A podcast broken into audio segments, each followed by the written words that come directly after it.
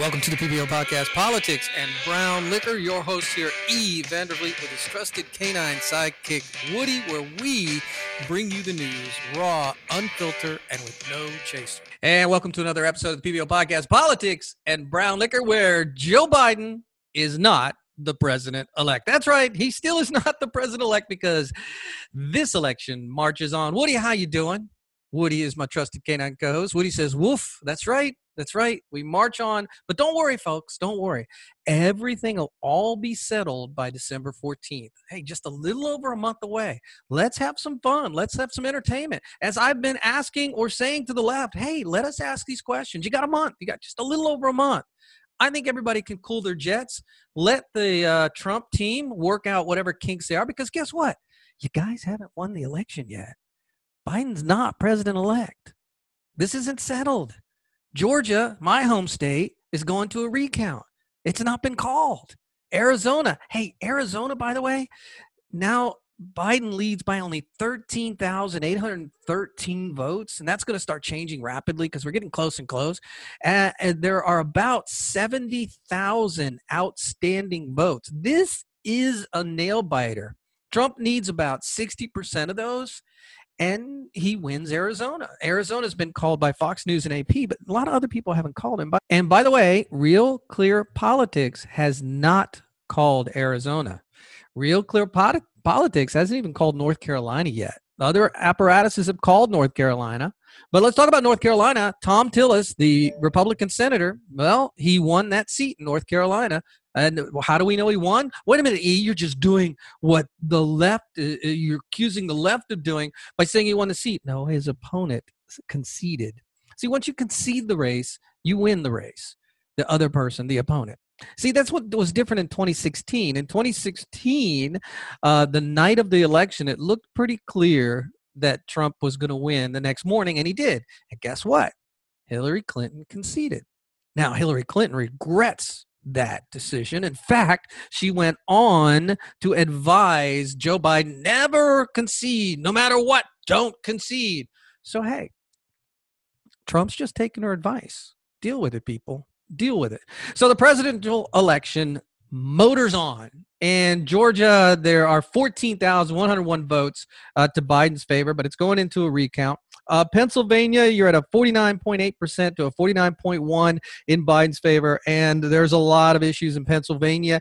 There's been lawsuits filed, Pennsylvania lawsuits filed, I believe in Nevada. I think lawsuit filed in Arizona by the Trump campaign, and there are going to be more. This is going to go to the Supreme Court, especially uh, in Pennsylvania. But you know, let's let's push aside the presidential election right now because it's not over. Let's just let the cards fall.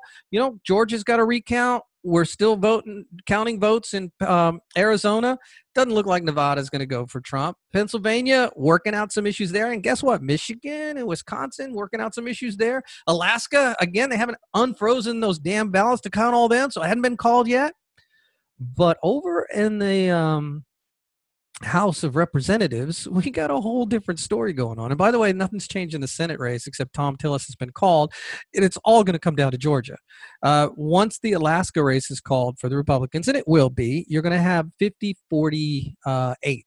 That's going to be the split 50 Republicans, 48 Mm, leftists because a couple of those are independents. So it all comes down to Georgia. So we got two Senate races going into a runoff. If one of those Senate races goes Republican, it's over for the Democrats in winning the Senate. If both go, it's, you know, they just don't have, they, they got 52 Republican seats and uh, 48 Democrat seats. If both go Democrat, obviously the Democrats win the election because it'll be a 50 50 Senate. And if Biden does win the presidency, if he is seated as president of the United States of America, Kamala Harris will be the tiebreaker. But let's go to the House race because it's been fast moving. Yesterday, I reported to you there were 20 outstanding seats. There are only now 13. The Republicans have now 204 um, House seats to the Democrats 218. Now that means the Democrats have secured the majority because it takes 218 seats, but there are still 13 seats outstanding, and of those 13 seats, seats, eight are leaning Republican. Uh, three are leaning Democrat, and two are 50 50. Which it's very interesting what's going on here. Um, Arkansas still has one, or I'm sorry, Alaska has one that's leaning Republican. California still has three seats. And California, by the way, uh, one in Orange County just flipped from Democrat to Republican, and uh, the, but there's only three. There are three left. Two of them are leaning Republican, and one of them is 50 50. And that's that's in California. But the, wait, there's more. Illinois has one seat left, leaning Democrat. Iowa has one seat left. It's 50 50, right? New York has one, two, three, four, five, six seats left to call. Six seats. And Utah has one, and it's leaning Republican. And the New York, six seats. One, two, three, four of those six are leaning Republican. Isn't that amazing? This is in New York. New York. So, so the Republicans have absolutely strengthen their position in the House of Representatives.